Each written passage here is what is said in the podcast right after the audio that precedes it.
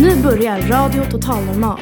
Programmet där vi med erfarenhet av psykisk ohälsa säger vad vi vill. Här är alla röster lika värda.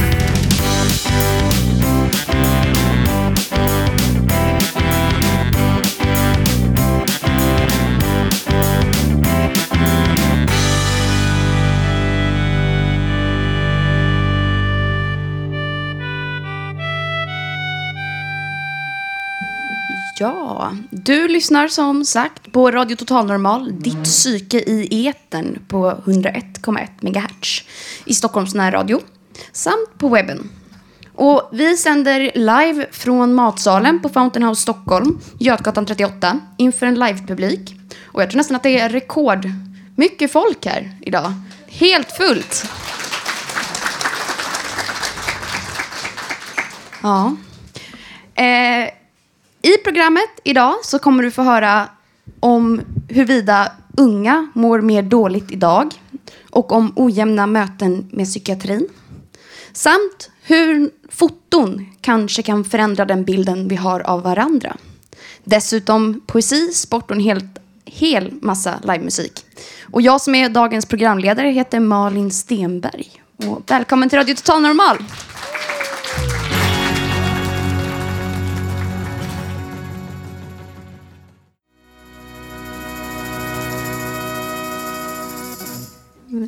Ja, och det var Hello Safe Ride med låten If I Don't Write This Song Someone I Love Will Die. Och eh, nu så ska ni få höra ett reportage när ni får följa med mig ut på stan och ja, höra vad folk har att säga. Ursäkta, skulle jag kunna fråga dig några frågor? Idag är vi ute och frågar lite om det här kring ökningen av, av psykisk ohälsa bland unga. Att det, det är väldigt stor ökning. Och vad tror du att det beror på? Hmm. Jag tror det beror på delvis typ skolan. Eller typ att man ska ha jobb. Men jag tror mest det handlar om typ statusfixering. Så jag tror att folk vill ha mycket vänner. Eller typ att de blir pressade av sina föräldrar. Bara, ah, du måste vara så här. Att det är lite att du måste vara på ett speciellt sätt att du inte riktigt får bestämma själv. Jag ser ju, eh, jag försöker ju se mycket problemen eh, i eh, eh, samhället. Det är väldigt eh, mycket eh, tryck på, ungdom, på unga människor. krav på, på pre, höga prestationer i skolan. det är en hård arbetsmarknad. det är väldigt, väldigt svårt att liksom ta sig fram. Sa du? Betygspressen. Mm. Att man hela tiden måste få bra betyg. Ja, alltså plugget tror jag. Yes, ja, jag håller med.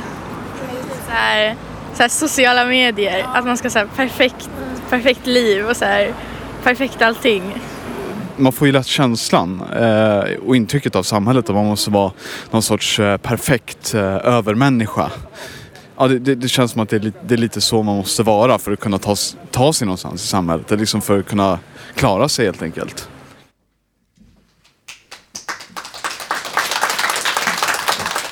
Tack så, tack så mycket. Ja. Och eh, nu står jag här med Ralf Nordahl som ska spela en låt för oss. Vad är det du ska spela? Eh, jag ska spela Red Rain av Peter Gabriel.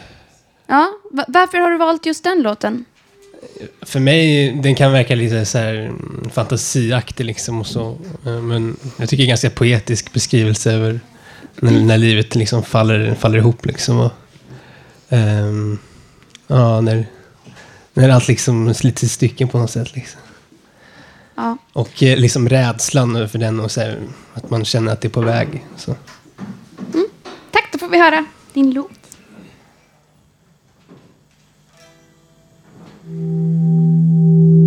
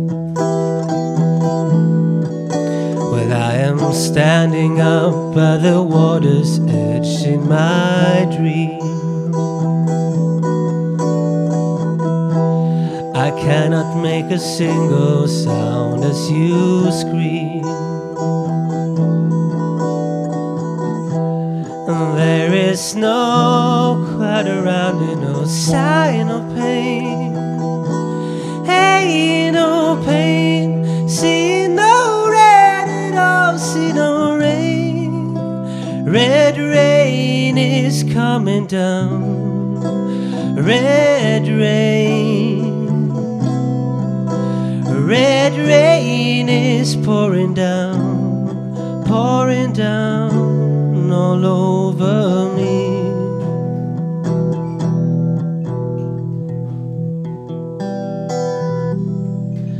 Well, I've seen them buried in a sheltered place in this town.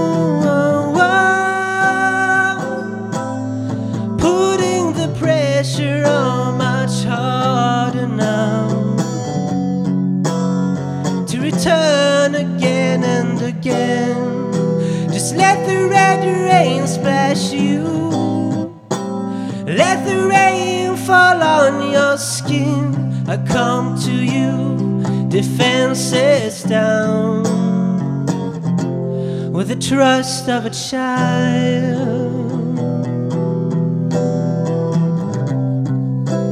Red rain is coming down. Red rain. Red rain is pouring down,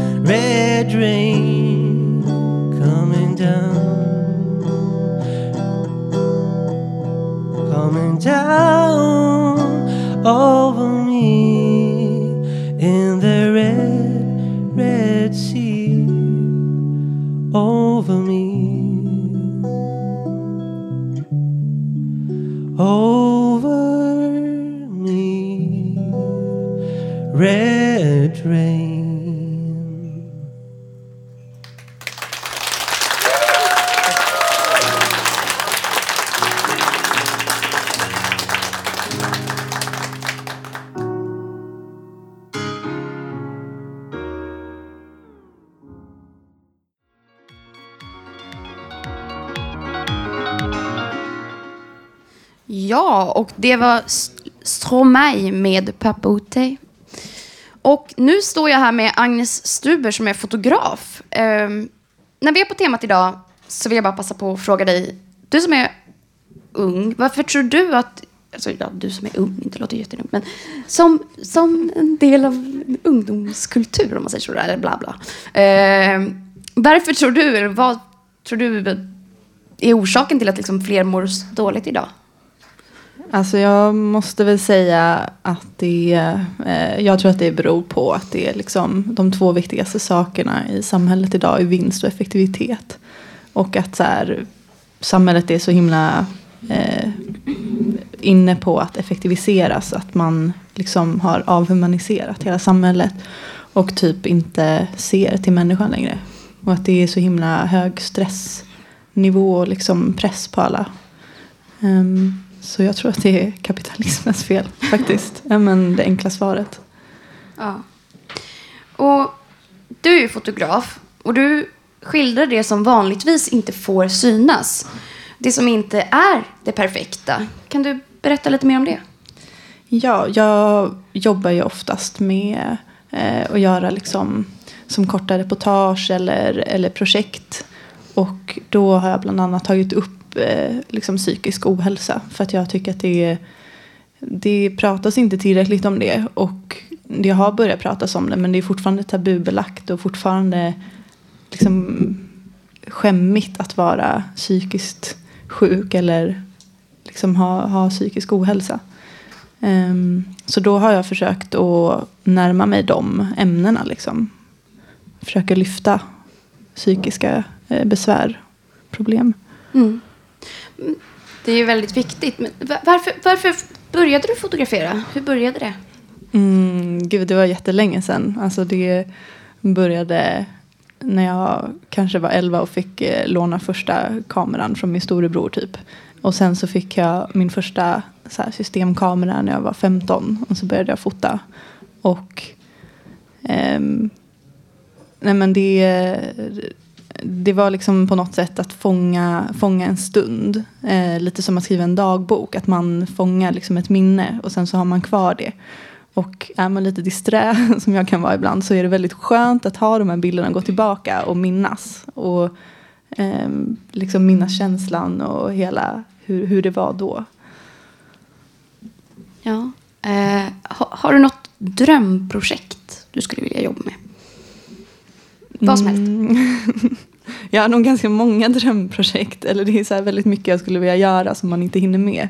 Um, men um, jag skulle jättegärna vilja göra, eller det som vi håller på att planera nu med en kompis är att göra ett projekt som handlar om psykisk ohälsa. Och att både liksom våra bilder och foton men också andras foton. Um, och att göra någonting större av det. typ en utställning med, med seminarier och diskussionsgrupper, alltså olika så. Um, så det, det är det jag skulle vilja göra nu. Mm. Det låter jättespännande. Jag ja. skulle lätt vilja gå på det. ja. Det tycker jag du ska köra vidare på. Um, men i, i, dina bilder och dina bildserier så tar du ju upp ganska tunga ämnen eh, med, som ja, ensamhet, sjukdom, psykisk ohälsa. Eh, kan du beskriva hur du närmat dig de ämnena och hur har du fått folk att våga öppna sig? Alltså det är ju jättesvårt och det är liksom när man jobbar med känsliga ämnen så, så är det ju så himla lätt att göra fel. Um, så det jag har gjort, jag har ju dels fotat mig själv också. Um, men när jag fotar andra så brukar jag försöka vara väldigt öppen med hur jag själv, vad, vad jag själv har varit med om, mina erfarenheter av, av psykisk ohälsa. Um, och jag tror att man måste vara öppen för att få andra att vara öppna. Och att den andra personen kan känna sig trygg i att jag dömer inte för att jag vet kanske inte exakt hur det är men på ett ungefär. Och att jag vet liksom hur det känns att, eh, att känna skam eller att bli dömd. Eh, liksom.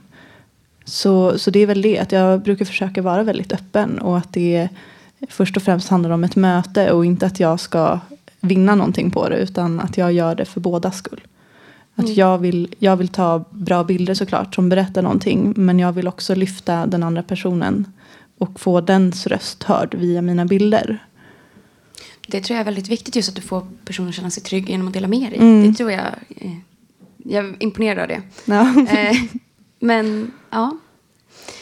Var, men varför tycker du att det är viktigt att berätta de här personernas historia? Ja men det är väl just därför att eh, att det, jag tycker inte att det pratas så mycket om det. Och när det pratas om det så kanske det pratas om att någon har varit lite deppig eller ja, i värsta fall haft en depression liksom, eller gått in i väggen. Och sen så pratas det inte så mycket om det och, och liksom folk förväntas att må bra efter några veckor. Man ska liksom inte gnälla, man ska inte, det är inget man tar upp med sin arbetsgivare. Alltså det är liksom inget man riktigt pratar om eh, eh oftast. Sen så är det vissa som har turen och kan vara öppen med det. Men eh, att då kunna lyfta det på något sätt eh, så att folk kan förstå och ta in det eh, tycker jag är jätteviktigt. Att åtminstone försöka och speciellt de som jag har fotat är kanske personer som inte har möjligheten att ta plats själva i samhället. Och då tycker jag att foto är ett väldigt bra sätt att få nå ut till folk. Mm. Och liksom bli som ett språkrör typ. Ja. Eh, kan du beskriva en bild eller någonting sånt som du har tagit? Mm, det, alltså det är väldigt svårt för att jag, jag har inte liksom någon specifik favoritbild. Men eh, de bilderna som betyder väldigt mycket för mig det är bilderna på mig och mamma när hon eh, precis hade påbörjat sin eh, cytostatikabehandling efter att ha fått veta att hon hade bröstcancer. Och då fotade jag eh, henne och mig själv i eh, olika situationer. Det är tre bilder liksom, som en serie. Eh, bland annat när jag klipper hennes hår och sen eh, post två liksom, och likheten och olikheten mellan oss. Och eh, de betydde väldigt mycket för att det var ett sätt för mig att närma någonting som var ett trauma som var liksom fruktansvärt och som jag mådde väldigt dåligt av. Och istället för att liksom isolera mig, vilket jag också gjorde, så försökte jag närma mig hennes sjukdom och, och hela den här situationen att min mamma som är stark plötsligt är den svaga. Genom att liksom fota och på så sätt komma nära. Så de, de har betytt väldigt mycket för mig och har hjälpt mig att bearbeta Mm. det också. Det är väldigt starkt. Ja. Jag har ju sett den här bildserien. Väldigt gripande. Tack. Ja. Och hon mår ju bra nu. Ja, Ja. skönt. Så eh, vi ska börja avrunda nu. Men eh, vad ser du i framtiden? Det var det här eh, projektet, drömprojektet. Men har du någonting på gång just nu? Ja, eh, jag håller ju på och fotar en kompis som har cancer. Och, eh, så jag håller på att följa henne och vill göra någonting på det. Eh, jag har blivit ganska inne på just det här med cancer och, också.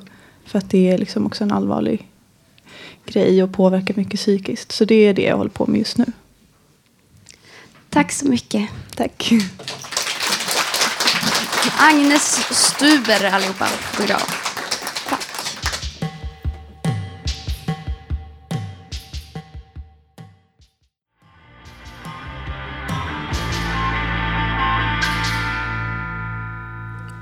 Ja, och det var Joy Division med She's Lost Control. Och nu så ska Jim Jorefors spela en sång för oss och Hasse ska sjunga. Så varsågoda. Backup. Vadå? Va? Ja, Hasse ska backa Jims sång.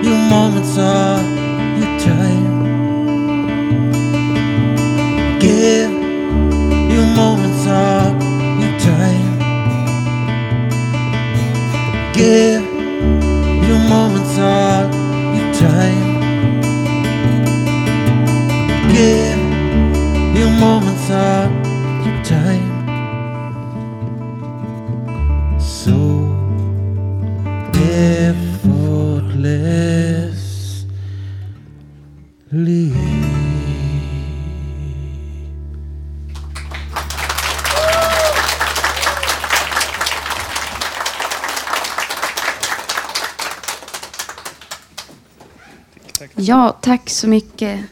Och eh, du lyssnar på Radio Total Normal på 101,1 MHz. Och här står jag, Malin, med Benny som Tack. gör märkliga miner. Tack. Jag vill säga tack för en fantastisk show. Varsågod. Okej. Tack själv. Ja. Ehm, ja, och vi ska ju prata lite om det här med unga och psykisk ohälsa. Vi ska återkoppla till det. Och det är ett enormt stort ämne. Vi skulle planera det här samtalet lite tidigare idag och Det slutade med att vi inte jobbade på riktigt med alla andra grejer som vi var tvungna att göra. ja, vi, vi, det tog väldigt lång tid att komma på vad vi skulle säga för att det var för stort. Men någonting vi kom fram till var att vi har fått väldigt olika behandling. Trots att vi egentligen har ganska lika symptombilder i våra sjukdomar. Ja, det kan man ju lugnt påstå. Jag känner inte alls igen mig i din bild av vården. Nej, jag känner inte igen mig i din bild. Eh, så det är väldigt olika. Och då pratar vi främst om vår bild av vården när vi var yngre. Eh, och så hade mer med barn och ungdomspsykiatrin att göra. Och vi har ju båda neuropsykiatriska diagnoser också. Ja, det är väl viktigt att pås- att säga det. påpeka. Ja. Och vilket uppmärksammades när vi var barn. ja. Men det är ungefär så långt gemensamt vi har erfarenhet av det. ja, det tror jag. Ja. Eh, för jag hamnade mellan stolarna. Diagnoser glömdes bort. Saker försvann. Jag fick aldrig något stöd i skolan. Och sen så när jag blev äldre så började, och liksom kom i tonåren så började jag må riktigt jäkla dåligt. Och jag fick bara höra att jag hade attitydproblem. Det var ingen som uppmärksammade om att, ja men vänta nu, du fick ju faktiskt en ADHD-diagnos när du var barn. För att det var fullständigt bortglömt. Och jag behövde hela tiden bevisa att jag mådde dåligt. Men det var ju jättesvårt när jag samtidigt var, inte alls ville att någon skulle veta hur jag mådde. Men så fort jag försökte berätta om det så blev jag, fick jag höra att ja, men det, är ju, det är ju normalt för folk i din ålder och ja, men alla är ju lite deppiga. Ja, man blev inte tagen på allvar.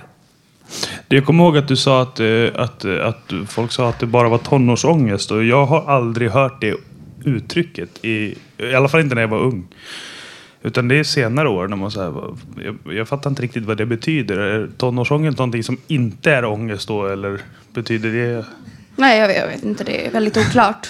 Är det Eh, någon mindre värd ångest som man inte ska ta hand om då? Ja, alltså jag tror att det finns det här en ovilja att, att dra en slutsats att det finns en psykisk sjukdom hos barn och ungdomar.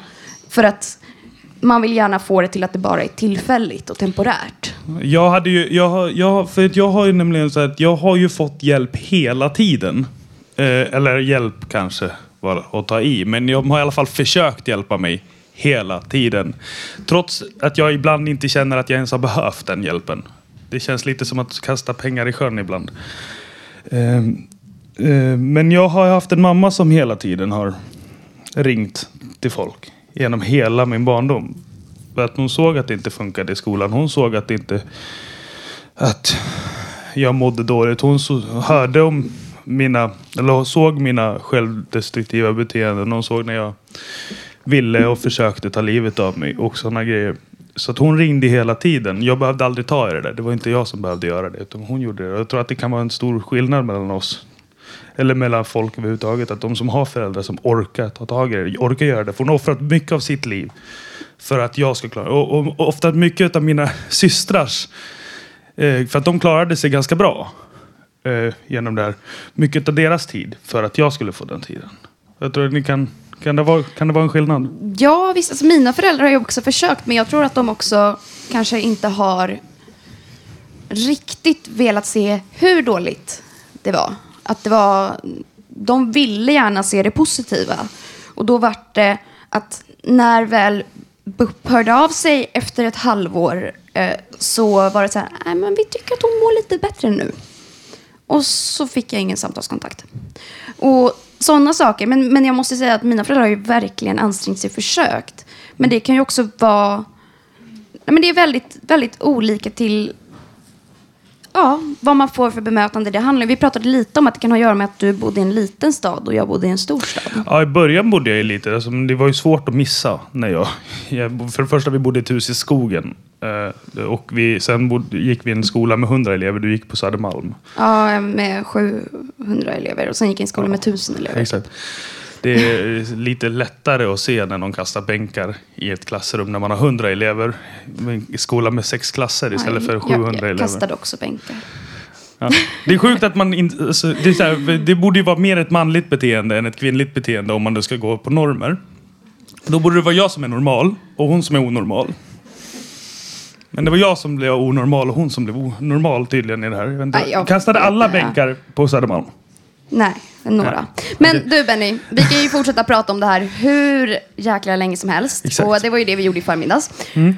Och vi står här där idag. under förmiddagen så var det också det att vi, när vi satt och pratade, kom på att nej men det här kan inte vi få in på fem minuter. Nej, hur fan? Eh, Nej, det är Alldeles för stort. Ja. Så vi bestämde att vi kommer ha en specialsändning på det här temat eh, i vår. Någon gång i framtiden. Som Ja. det brukar låta. Precis. Och eh, vi vill väldigt gärna ha liksom, feedback och input. Och har du egen erfarenhet av liksom, främst då barn och ungdomspsykiatrin eh, i erfarenhet av att du kanske har jobbat inom den eller du är forskar om det. Eh, eller kanske har egna barn som har haft kontakt med det eller egen erfarenhet av att du själv Har varit barn. har varit barn och inte mått så bra. Så vill vi jättegärna att ni hör av er till oss. Och då kan ni mejla på info at radiototalnormal.se. Eller eh, gå in på Facebook och, eller skriva på Twitter på uh, at radiototalnorm. Tror jag att det är. Där tror jag att vi ska försöka kolla lite oftare också. Just nu är det väl ingen som läser alls. Men uh, hur ska vi? Vi har ju inga punkter i vårt liv. Det, det, Nej, men vi nu kan ju vi- inte avsluta saker. Jo, men nu sätter vi punkt. Okej, dra på den där jävla låten nu.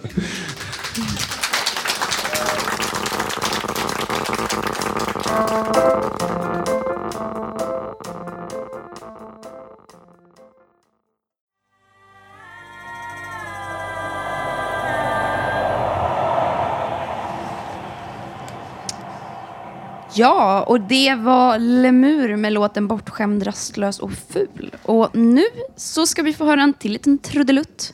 Du får presentera dig själv. Ja, Okej. Eh, jag heter Hasse då. Eller Airiker emellanåt i de här forumen. Eh, jag ska spela en låt som heter Walls.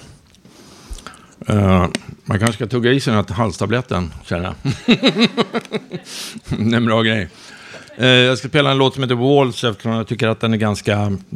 Eh, den är väldigt viktig. Det handlar om murar och, eh, inom och utanför oss själva gränsdragningar och, och vilket är högaktuellt idag med, med den flyktingsituation som vi har. Och man får nog ta och börja med att öppna sitt hjärta, som jag ser det, och lägga bort rädslan. Är det time?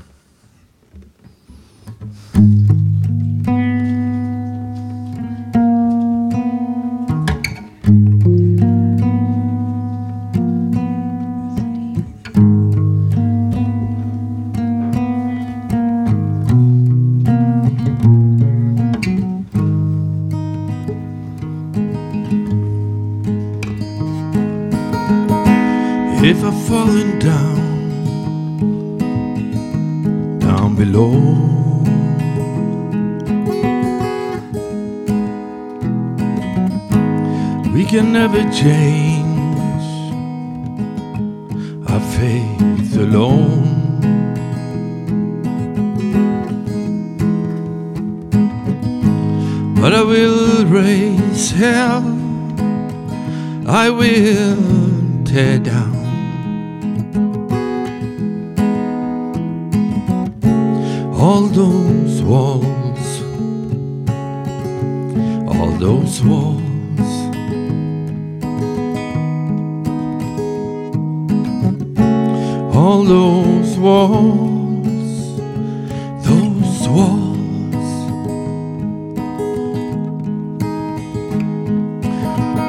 In another time, I would be king.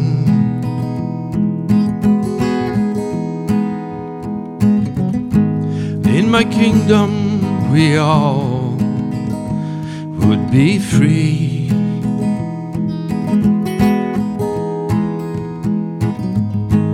We will live in peace, no one will be left alone.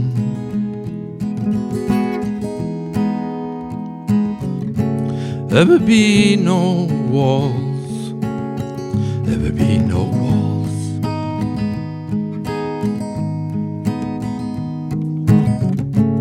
There will be no walls, no walls.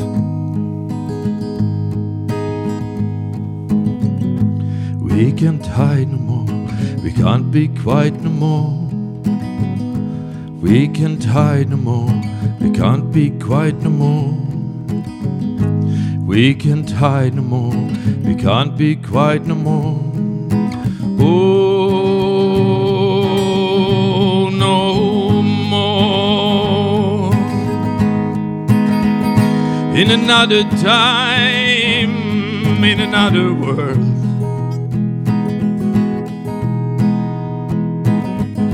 In another dream, I will heard.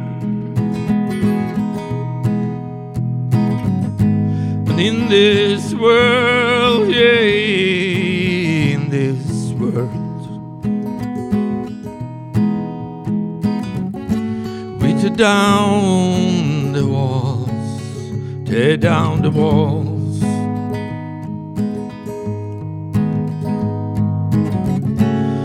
Let's tear down the wall.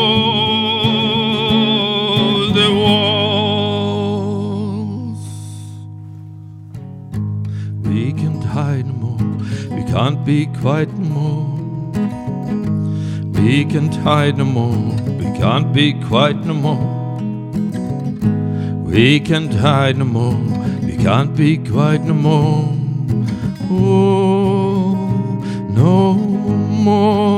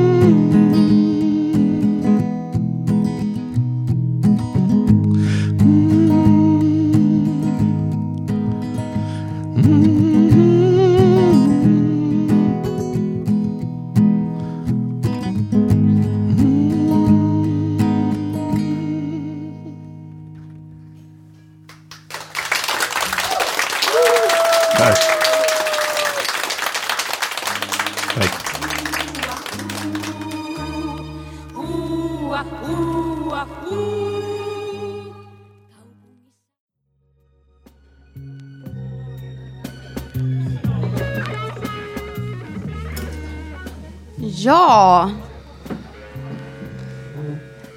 Ordning i matsalen. Ordning. Eh, ja. Och eh, nu så ska jag tipsa om något att göra i helgen i Stockholm för unga. Och det är Stockholms hemgårdar som anordnar Up and Coming. En ungdomsband, ett ungdomsband på turné. Och första datumet är alltså imorgon. Eh, fredag, vad är det för datum? 27. Och det är från eh, klockan 18 på Mäster Olofsgården, Svartmansgatan. Och sen så har vår medarbetare Sven Rickström, som också brukar tipsa om intressanta event. Eh, och han är här idag med en gäst. Och nu lämnar jag över till dig Sven. Varsågod. Ja, god dag. Sven Rickström heter jag och jag har äran att ha med mig Micke Lillman från RSMH Mälaröarna. Och eh, Micke ska spela en låt som heter Färingsrosen. Varsågod Micke. Tack så mycket.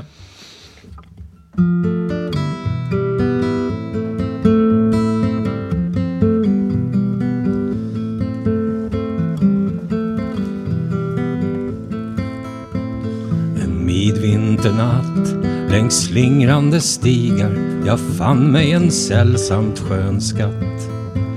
En rosröd som blod stod där och log i en vindpinad kall vinterskog. Fast vintern är bister och ängarna vita Färingsrosen står där och ler i månkalla natten hon glittrar så vackert med frostdupna blomblad Hon blommar ändå.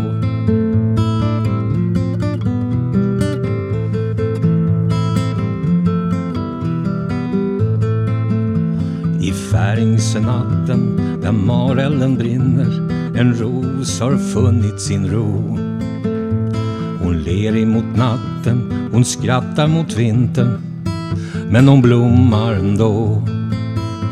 Hon drömmer om sommaren, om lustfyllda nätter när ängarna grönskar och natten är ljum. Hon faller till vila, till fullo förvissad att när sommaren kommer ska hon blomma igen.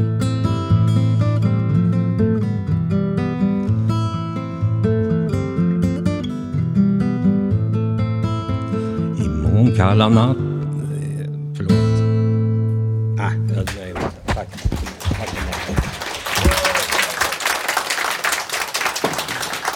så mycket. Tack så mycket Micke Lillman. Eh, då tänkte jag fråga dig, kan du berätta lite om dig själv och ditt arbete på RSMH Mälaröarna? Ja, jag jobbar, jag har en del, jag jobbar deltid på RSMH som eh, kassör och administrativ verksamhetsledare. Jag sköter verksamheten där. Du sköter verksamheten där. Och eh, hur fungerar eh, initiativet Solrosen då tillsammans med RSMH? Hur fungerar samarbetet däremellan? Ja, det, vi har ett bra samarbete med kommunen. Vi, vi har gratis lokaler i deras, i den träffpunkt som vi har där som heter Solrosen. Där har vi haft sedan ja, 20 år har vi haft lokaler. Eh, ja, och eh,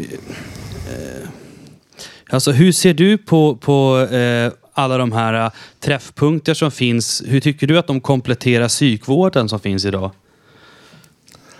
Ja, jag, jag har ju mest erfarenhet av Ekerö, men det är väldigt, det är väldigt bra verksamhet. Det är viktigt. Det är många som är daglediga och som, som, som får sin sysselsättning. Eh, och hur, hur ser du på psykvården generellt idag? Vad är dina erfarenheter om hur den fungerar? Och personligen har jag eh, bra erfarenheter av psykvården. Men jag, jag vet ju andra som har haft sämre upplevelser. Men jag, jag är nöjd. Du är nöjd. Ehm, ja, Eh, och eh, till under hösten här så har ni en konsert, RSMH, tillsammans med, med kommunala initiativet i Erskinsalen på biblioteket på Ekerö. Eh, kan du berätta lite mer om det här eventet och hur det kom till och, och vad det Ja, vi ordnar ju en del konserter där, bland annat jag spelar. Men det här är tredje året i rad och nu samarbetar vi med bland annat Johan Hedenberg, en skådespelare, och Arne Forsén och Jonas Dominik. Och sen så är det lite olika artister, så det är liksom en, en, eh, en bred kväll med olika artister. Nästa tillfälle är första december. Och eh, vinsten utav det här, det, det är någonting som oavkortat går till RSMHs, återinvesteras i RSMH då? Ja, vi har stift, instiftat ett pris som heter RSMH Mälaröarnas kulturpris på 10 000 kronor som vi delar ut varje år tillsammans med kommunen. Okej. Och eh, du berättade tidigare för mig, eh, off the air, att du hade fått en diagnos. Eh, vad var det för diagnos och hur kändes det när du fick den här diagnosen? Ja, jag har ju kämpat länge för att få den. Så, men när, när den väl kom så... Det är, både, det är en blandning. Det är både sorgligt och samtidigt som det är... Eh, man får en förklaring och, och kanske lite upprättelse. Jag förstår, jag förstår. Ehm, och förutom att du är kassör på RSMH eh, så är du även en idéspruta som jag har förstått det. Ja, det är, det är mina idéer vi, som jag Som administrerar. Ja. Jag förstår. Men då eh, tackar vi Micke Lillman för musik och för den här intervjun. Eh, tack så mycket Micke Lillman. Tack så mycket.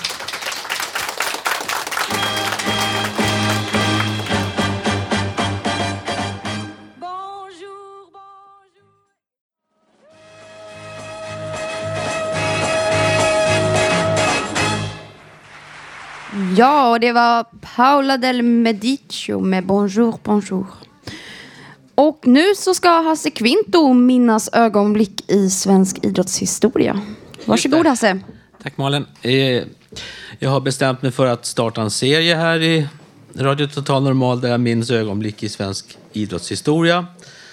Och jag ska prata om en ishockeymatch som jag minns med glädje. Men först måste jag tyvärr konstatera att en av våra främsta friidrottare genom tiderna, Linda Haglund, har avlidit efter en propp i lungan och cancer. Linda var outstanding i Sverige på 100 och 200 meter löpning och har fortfarande de svenska rekorden på dessa distanser. Och jag minns mycket väl på Stockholms stadion när hon sprang. Jag såg henne flera gånger och hon var helt fantastisk. Men eh, nu tänkte jag berätta om en eh, match i ishockey-VM 1970 mellan Sovjet och Sverige som gick av stapeln den 20 mars 1970. Jag var bara 13 år och hade själv köpt biljetter till matchen på ett Depeche-kontor vid Sankt Eriksplan. I skolan på matchdagen hade en kille som ha, har ryska föräldrar och därför höll på Sovjet självsäkert ropat ut Idag vinner Sovjet rätt lugnt över Sverige. Jag upprepar, idag vinner Sovjet rätt lugnt över Sverige. Vänta du, tänkte jag. Det var som om jag kände på mig att Sverige skulle vinna. Kvällen den 20 mars kom och min bror som var då 10 år och jag hade fått fina platser nästan mitt i Johanneshovs isstadions långsida. Matchen började och Sovjet tog relativt tidigt i första perioden ledningen med 1-0 genom eh, lagkaptenen Starsinov och gjorde sedan 2-0. Men som tur var dömdes det målet bort då eh, Anatoni Firsov var offside i målgården. Men i slutet på första perioden kvitterade Sverige till 1-1 genom Björn Palmqvist sedan Ulf Sterner, Sveriges lagkapten, vunnit tekningen och via en back i Tre Kronor spelat fram till Björn Palmqvist som kvitterade. Och ett otroligt jubel bröt ut i stadion. Andra perioden kom och en bit in i andra perioden gjorde Lennart Lillstrima Svedberg en fantastisk uppåkning, fintade ett slagskott vid blå linjen och tog sig fram i ett bra läge där han passade till Arne Karlsson som kom från utvisningsbåset och slog in 2-1 till Sverige. I slutet av andra perioden gjorde Anders Hedberg en bra insats och passade till Lars-Göran Nilsson, min stora idol för övrigt, som slog in 3-1 bakom reservmålvakten Tretjak. Eh, den ordinarie målvakten Konovalenko hade blivit skadad. Och min bror och jag kramade om varandra och nu började vi tro på en svensk seger. I tredje perioden reducerade Sovjet till 2-3 genom Shalamov. Men ganska strax efter gjorde Tord Lundström 4-2 till Sverige på passning ifrån Stefan Lillprosten Karlsson. Och det blev slutresultatet och viktiga poäng i den serie som VM 1970 utgjorde. Sedan vann Sovjet VM genom att vinna finalmatchen mot Sverige med 3-1. Men 4-2-segern var mitt roligaste tonårsminne då Sverige slog de suveräna Sovjet. Det hände inte så ofta. Och så tänkte jag berätta lite om en spelare som eh, var med i den här matchen och det var min stora idol Lars-Göran Nilsson. En av spelarna som ingick i Tre Kronor som besegrade Sovjet med 4-2 den 20 mars 1970 var Lars-Göran Nilsson. Han föddes den 9 mars 1944 i Wollerim. Hans smeknamn var Virvelvinden från Wollerim för han var en helt otrolig skridskoåkare. Han var bara 26 år vid den här tiden. Nu är han 71. Han spelade 469 matcher i högsta serien i Brynäs IF, mitt favoritlag för övrigt, och gjorde 177 A-landskamper i Tre Kronor. Han gjorde 45 mål. Han vann åtta SM-guld med Brynäs IF, vann tre VM-silver med Tre Kronor och tre VM-brons med Tre Kronor också. Och, vann, och, och lyckades uppnå två fjärdeplatser i ett OS och i Canada Cup. Och eh, jag försökte själv spela ishockey och höll på i åtta år från 1966 till 1974. Och det är ett hårt spel hockey så att det var väl tyvärr en av orsakerna till att jag drabbades av psykisk ohälsa. Att jag inte riktigt tålde det hårda klimatet som det var att spela ishockey. Men intresset finns kvar och därför har jag startat den här serien. Jag heter Hasse Kvinto. Tack för mig.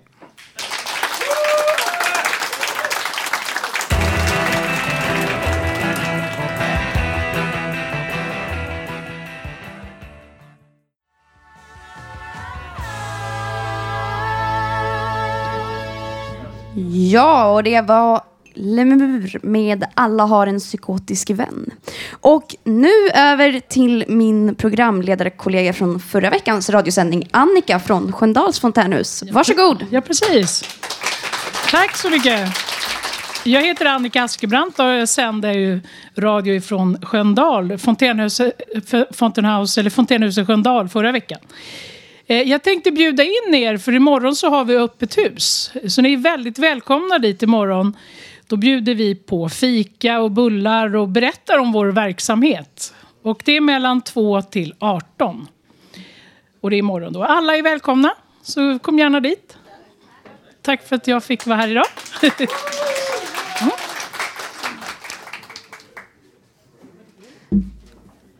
Och nu ska Marco spela för oss. Varsågod Marco.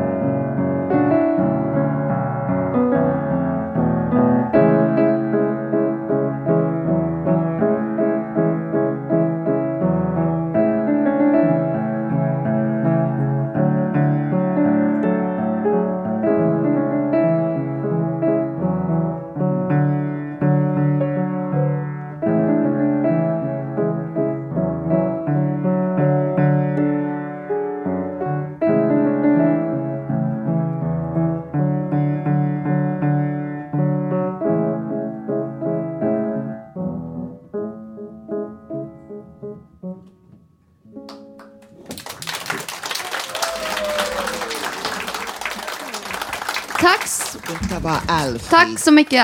Marco, vad var det för någonting du sa? Nu hördes det. Alltså, ja, det var Ja, det var Alfie. Bört Backar och. Okej. Nu ska Robert läsa en text för oss. Varsågod Robert. Ja, hej. Det blev mycket ugglor här i mossen. Det var en kille som eh, bodde i Vällingby där jag växte upp som hette Robert Starendal. Så var en kopia av Uggla. Det var samma gubbe. Men det var en annan människa tror jag. Ge Uggla the Man heter det här. Uggla är uggla. Ger vår uggla en chans. Uggla är bäst. Ger vår uggla en chans. Det finns ingen ruggigare än uggla. Det finns ingen ruggigare än Magnus. Ge vår uggla en chans. Ge vår Magnus en chans. Ge Magnus Uggla en chans. Ge vår Uggla en chans. Det finns ingen ruggigare än Magnus. Ge vår Uggla en chans. Han är just så ruggig. Ge vår Magnus en chans. Tack.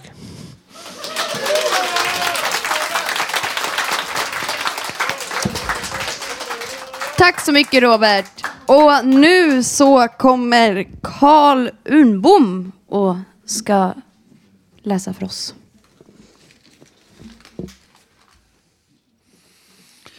Ja, jag ska läsa en gammal beprövad dikt som heter Hyllning till de glömda.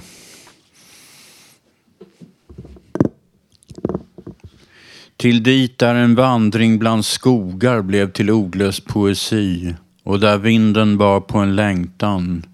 Dit kom jag med en undran om hösten. Om denna var kommen var allt detta då ett tecken.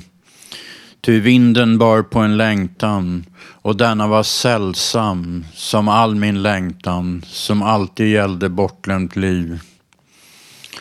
Här fanns en gång gläntor där sammetsvindar lekte bland körsbärsträdens blommor och där vattenfallets vågor dansade i virvlar. Där vandrade jag med hjärtats hopp om sommaren, då sommaren var som vackrast och då vinden bar på ett löfte om kärleken. Ty vattenfallen dansade i virvlar och dessa var vilda som hjärtats virvlar. De som slog runt med hoppets rytmer. Om sommaren, då sommaren var som vackrast och livet sammanföll med friheten. Här finns nu en plats där bara glömska råder och okända tecken talar om livets gåtor. Där har jag sett körsbärsträden sloka under ett sorgflor. Och någonstans längre in ett bortglömt budskap från himlen. Ty regndroppar vilar på bladen och dessa tycks som tårar, som himlens egna tårar. De som fallit för alla de som bär på bördan av ett bortglömt liv.